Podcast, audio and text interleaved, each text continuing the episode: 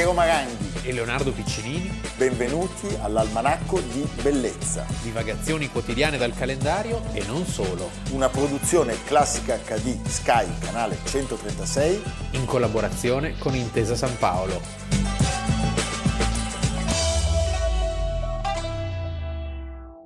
Almanacco di Bellezza 21 maggio e noi vi portiamo nel mondo di Norimberga.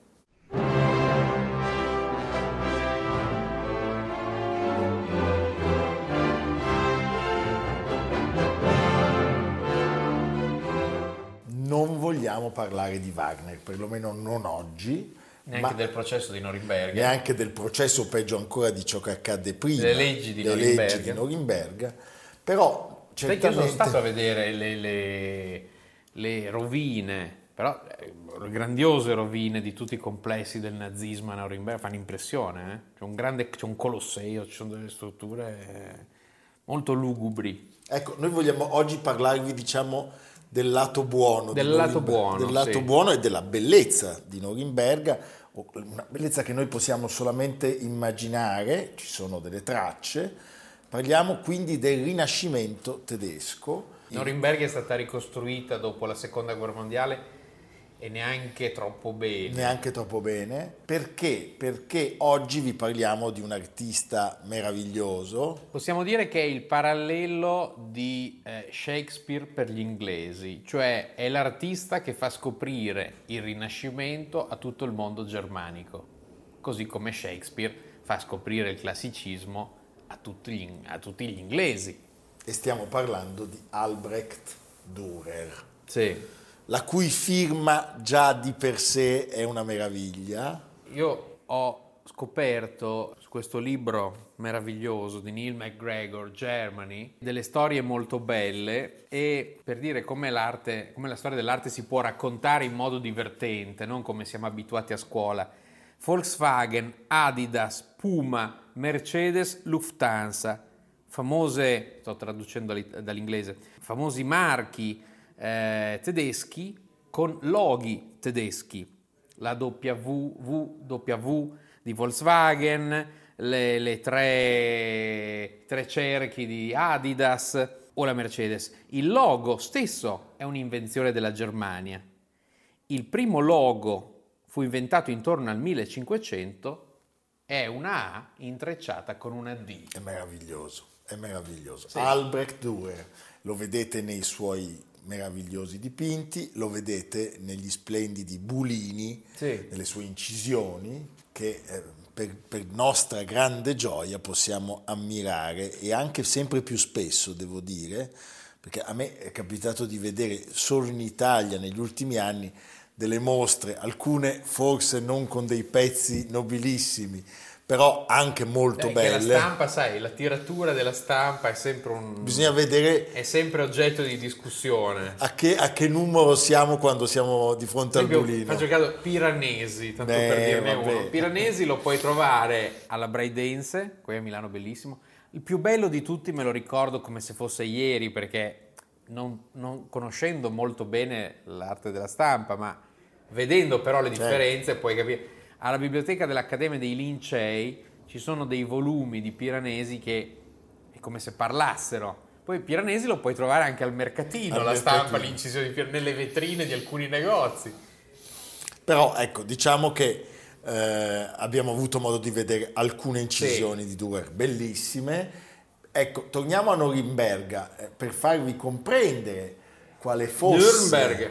Nürnberg, quale fosse il milieu in cui il giovane Durer iniziò a muovere i suoi passi, possiamo dirvi che in questa città c'era per esempio Peter Henlein, l'inventore del primo orologio da taschino. Eh beh, certo. È la città di Hans Sachs, il protagonista, il ciabattino protagonista delle opere di Wagner, il poeta. E poi abbiamo anche l'obbligo di nominare uno stampatore, Anton Koberger, da cui il proprio il giovane Dure iniziò a lavorare, imparando molte cose che sarebbero state poi utilissime alla sua arte. Sì, a proposito di Norimberga possiamo anche dire, non so se sia di Norimberga, ma la famosa frase di Orson Welles nel Terzo Uomo che dice che gli svizzeri hanno inventato l'orologio a cucù non è vera, perché sembra siano stati tedeschi. A Norimberga. Forse a Norimberga. Forse a Norimberga. Eh, Norimberga era uno dei centri più importanti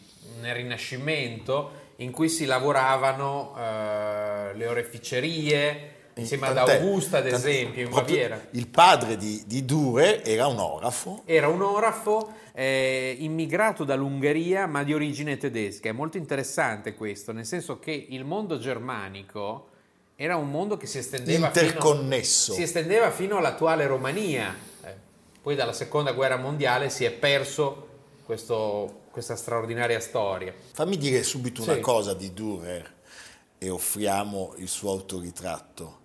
Un uomo di una bellezza... Sì, e sapeva di esserlo. E sapeva di esserlo. È forse il primo artista che ci ha lasciato così tanti autoritratti nel Rinascimento addirittura creando una sovrapposizione tra la sua immagine e quella di Cristo. E quella di Cristo. Era un grandissimo commerciante delle sue opere.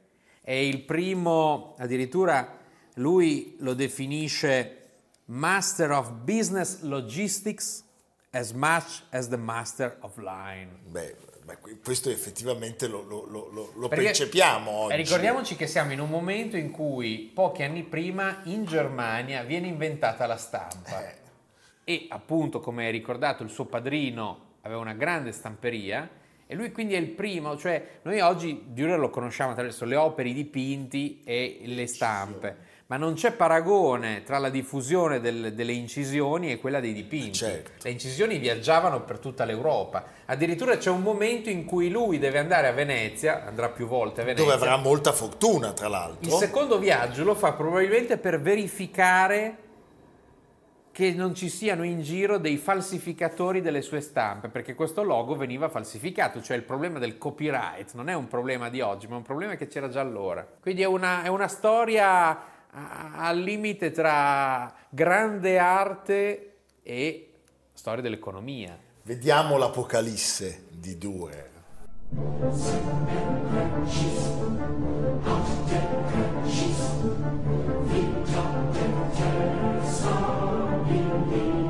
Allora, abbiamo parlato di Norimberga, dobbiamo parlare di un'altra grande capitale, Basilea, dove lui ha eh, la fortuna di poter far circolare a livello europeo il suo nome. E grande poi... università, grande città eh, di frontiera tra il mondo germanico e quello dell'Europa meridionale. E Erasmo gran... si forma a, a Basilea. Dal punto di vista della tecnologia, lui riuscirà a imporre sia delle incisioni su legno, la xilografia, la xilografia sia delle incisioni su rame il e bulino, li raggiungerà. Meraviglioso. Ma mentre la xilografia la fai con degli artigiani che fanno delle forme di legno, il bulino, l'acquaforte, che si chiama acquaforte perché l'acquaforte sarebbe l'acido nitrico l'acido. con cui tu incidi su rame, cioè le armature per esempio, quelle meravigliose dei grandi sovrani sono, delle, sono incise ad acquaforte e l'acquaforte prevede l'intervento dell'artista stesso. Quindi eh, è lì che si vede veramente se uno è versatile, riesce ad applicarsi a tutti i tipi di arte. E poi Venezia, l'abbiamo detto, nel 1506 la colonia di mercanti tedeschi gli commissiona la realizzazione della pala d'altare per la chiesa di San Bartolomeo. Bartolomeo Rialto. Rialto. A Rialto. A Rialto. Bene. Sai che non si pronuncia in realtà l'R, l'R è così che si sente sempre a Venezia. In non realtà è, è, una roba di mestre.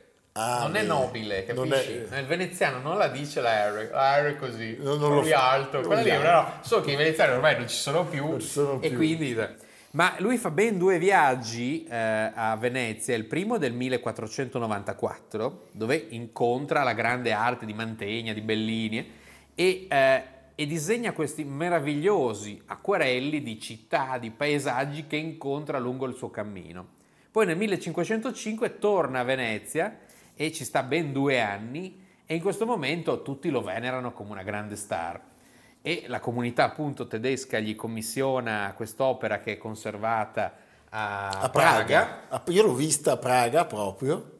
E l'influsso degli artisti veneziani in quel momento, diciamo, lo con- cioè lui contagia, è bello questo scambio. E a sua osmosi, volta, sì, sì, sì. E, e viene contagiato dal Rinascimento italiano, tant'è che le sue opere da allora sono molto più eh,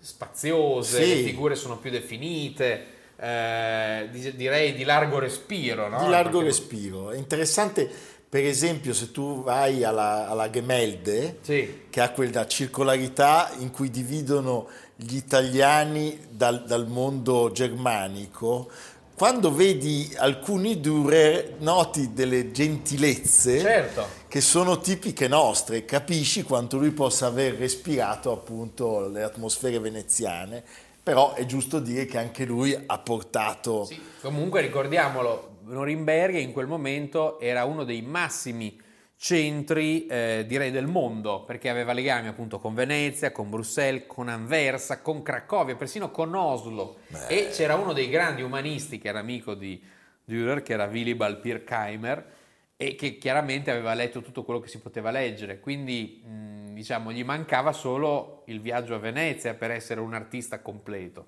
Ecco, torniamo un secondo a Norimberga per dire anche qualcosa di scomodo, lui non è certamente colpevole di nulla, ma il grande storico ebreo tedesco Georg Moss, autore di un'opera fondamentale come Le origini culturali del Terzo Reich, sottolinea l'importanza di Dürer nella formazione del mito germanico, che proprio nel, nel- nel Medioevo, nelle sue corporazioni, quelle che poi ritroviamo appunto nei maestri cantori di, di Richard Wagner, aveva trovato la sua età dell'oro. Qui ci viene in mente qualcosa di molto sinistro, perché c'è quell'immagine che abbiamo visto del baffetto che si fa ritrarre in armatura a cavallo proprio partendo da una delle incisioni più celebri dello stesso Dürer.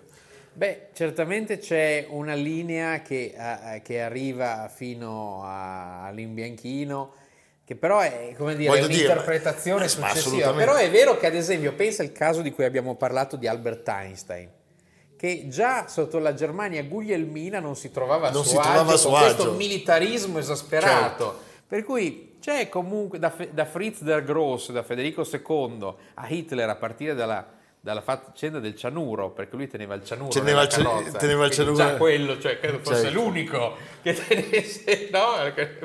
Voltaire non lo teneva non il lo cianuro. teneva.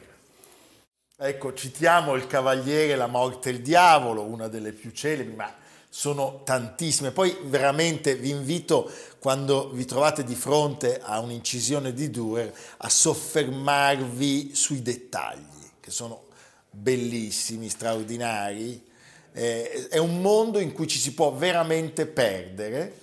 E- Sì, tra le incisioni eh, di Dürer ancora con la xilografia, ma la più grande incisione mai fatta, 196 legni, c'è questo gigantesco arco trionfale di Massimiliano Certo. d'Asburgo, no? È un'idea straordinaria, nel senso che non è mai stato fatto questo arco di trionfo, ma con una incisione Massimil- che veniva appesa in tutte le città dell'impero e che glorificava il sovrano in tutti i suoi atti, nelle sue eh, grandi imprese, potevi garantirti come un giornale, cioè no? La- la- la- l'immagine riprodotta infinite volte. Solo la prima tiratura è di 700 copie, quindi 700 enormi archi trionfali, Certo. tu poi li stendi, è enorme come incisione.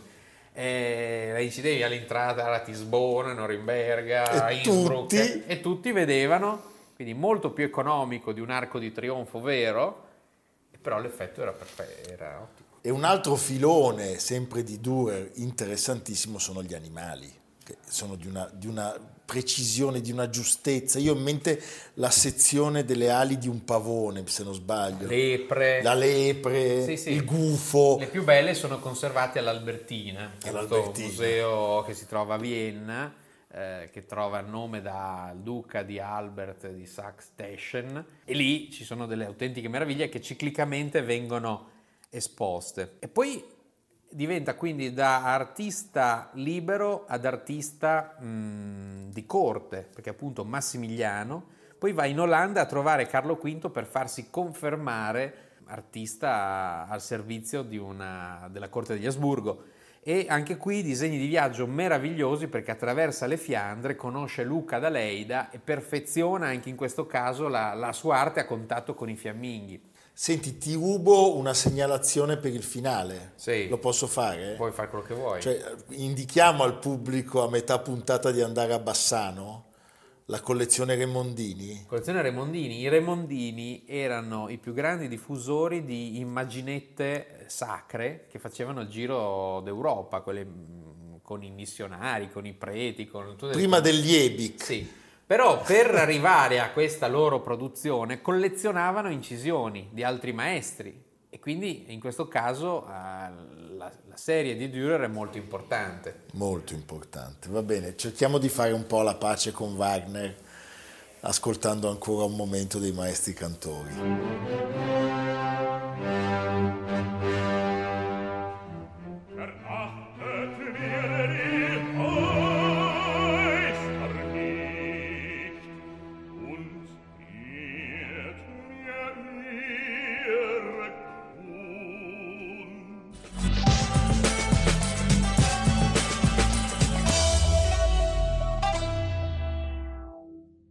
Bene, Leonardo, il 5 maggio abbiamo registrato una puntata intera dell'almanacco eh, di bellezza alla Pinacoteca di Brera. Tu sei amico di Brera, non mi citi, ma lo sono anch'io. Eh... Lo faccio apposta perché così tu esibisci i tuoi quattro quarti di, di brai, bre, brilitudine. E e alla, alla, alla, Pinacoteca di Brera c'è anche una gipsoteca. Come in ogni accademia come in, rispetti, ma in, in particolare accademia. quella di Brera è molto importante. 800 se, tra calchi e gessi. Sì, anche se non sempre in grandi condizioni, esposti proprio... Eh, alcune sono in mostra al piano terra, nei corridoi che portano alla biblioteca braidense. Eh, ci sono anche sculture di Michelangelo come il donnone con le tette strabiche, eh? è vero? Ma ti chiedo, oltre a quella c'è la pietà? No, perché in realtà la pietà forse non era, non so, non era ancora oggetto di... perché sai, sono, sono, sono opere in gesso che vanno sostanzialmente dall'età neoclassica fino alla metà dell'Ottocento. E forse la pietà è, non so, non era, non era, non era così gettonata quando parliamo della pietà di Michelangelo, a noi milanesi viene in mente l'ultima, la pietà Rondanini, sappiamo che c'è quella detta di Nicodemo che è a Firenze. Che in questo momento è in restauro, un restauro a vista, quindi se andate al Museo dell'Opera del Duomo di Firenze potete vederla con i restauratori. Un'opera che fu eh, rotta da Michelangelo e ricomposta da un suo allievo, la desiderava per la sua tomba. Poi ce n'è una che è subiudice, sì. è la Pietà di Palestrina, Palestrina. trovata nel Novecento, sì. e poi... E poi c'è la Pietà Rondanini, detta anche Carillon, per la sua collocazione che, Gira, no, non Gi- gira. No, non, gira, no, non gira, non gira, non gira. ancora non gira. No, la cosa incredibile è che sono stato recentemente al Castello Sforzesco, no? dove c'è questo allestimento di VPR che può piacere, può non piacere, perché è vero che quella sala è l'ultima, non era prevista nell'allestimento originale, però rimane il fatto che lo spazio è vuoto e cosa facciamo? Cosa ne facciamo di quello spazio lì? Ci pensiamo. Ci adesso. pensiamo. Adesso l'almanacco lancerà delle Fatti venire un'idea, Piero. Sta di fatto che il 21 maggio 1972 alle ore 11.30 un vulnus che colpisce la pietà Rondanini finirà per renderla ancora più celebre, come un po' la Gioconda col suo furto. Perché? Perché la domenica di Pentecoste, uno strano signore, molto strano signore, di 49 anni fa, dal nome e cognome più ungherese della terra, Laszlo Tot. Eh sì, perfetto, eh? gli manca solo la clava. Entra nella basilica di San Pietro, scavalca la balaustra che separava i turisti dalla pietà e con un martello da geologo colpisce la statua a più riprese con cieco furore, gridando qualcosa come io sono Gesù Cristo. Una sorta di Manson della, Sì, della- della- risorto dalla morte.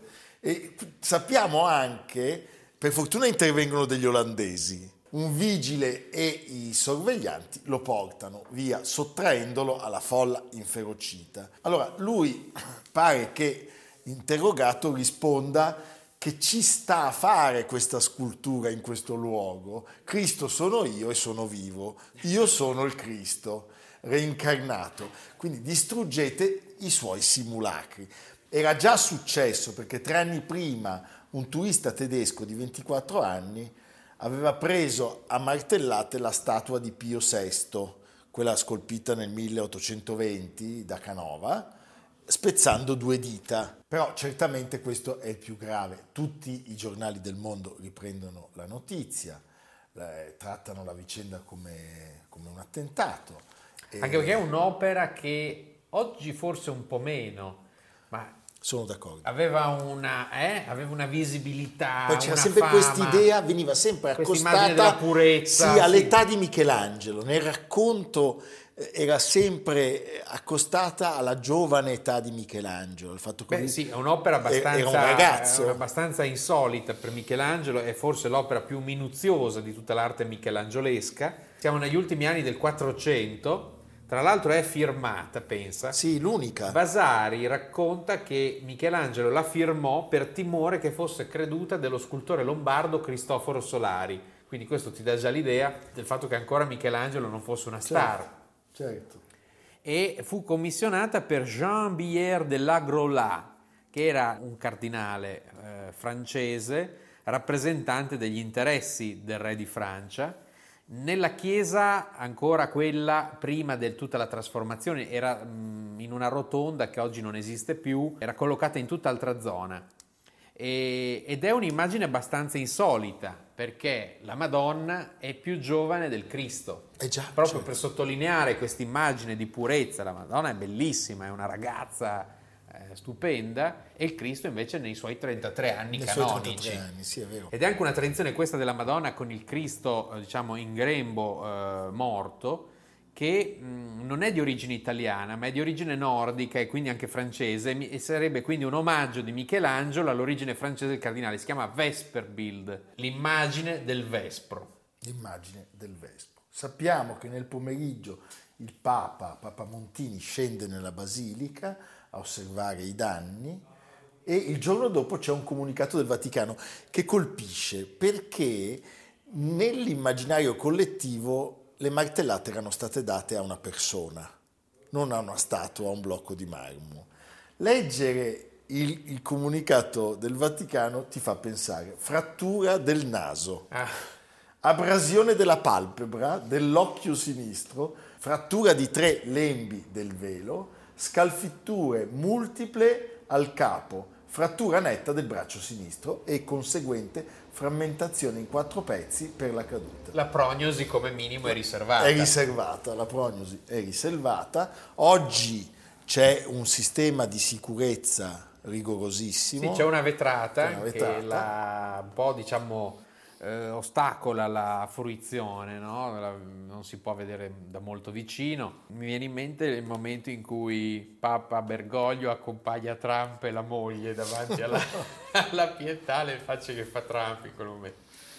Per fortuna esisteva una copia in gesso che era stata realizzata nel 1964, quindi pochi anni prima, quando la scultura era stata prestata all'Expo di New York e quindi i tecnici furono in grado di eh, ricostruire con interventi di polvere di marmo e resina eh, quanto distrutto da- da- dal, dall'ungherese pazzo. All'inizio del 1973 la pietà restaurata, da allora appunto protetta dal vetro antiproiettile, viene restituita alla devozione, al godimento artistico del mondo intero. Non era un danno irreparabile, tanto più che l'opera non sarà mai messa in vendita, quindi non c'erano neanche dei danni di tipo economico. Sembrerebbe che sia Teoricamente, poi non sappiamo.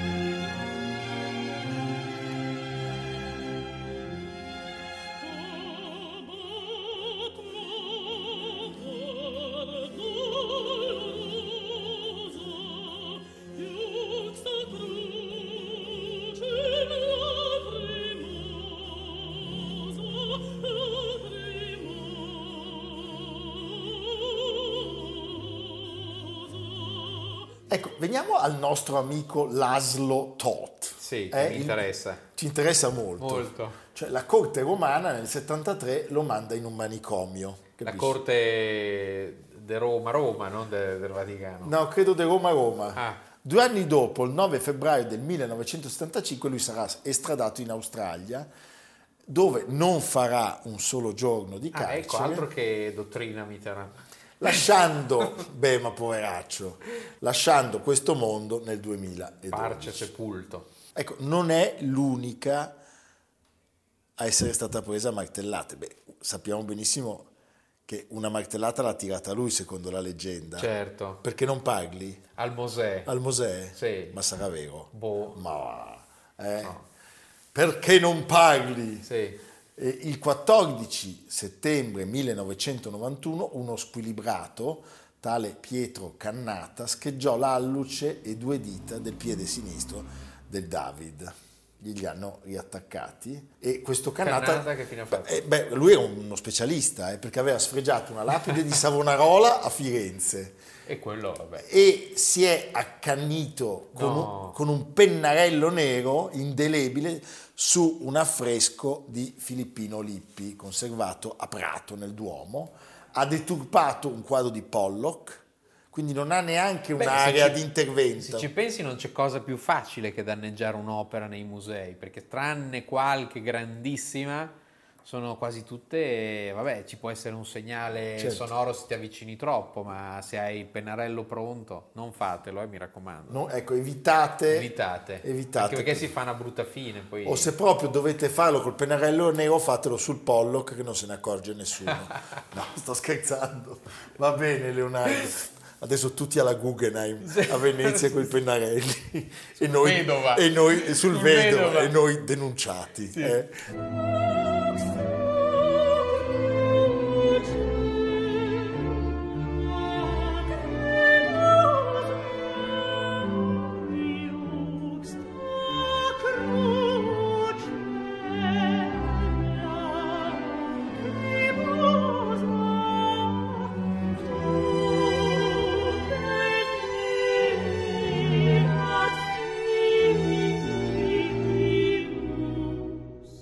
Dove ci porti, Leonardo? abbiamo sentito lo Stabat Mater di Pergolesi, che è nato a Iesi, anche rima, come Festival Pergolesi Spontini, Spontini, e poi sappiamo che a Iesi è nato l'anticristo, che a noi è simpaticissimo. Fritz, È Federico II, sì, partorito in piazza sotto la tenda da Costanza, da Altavilla.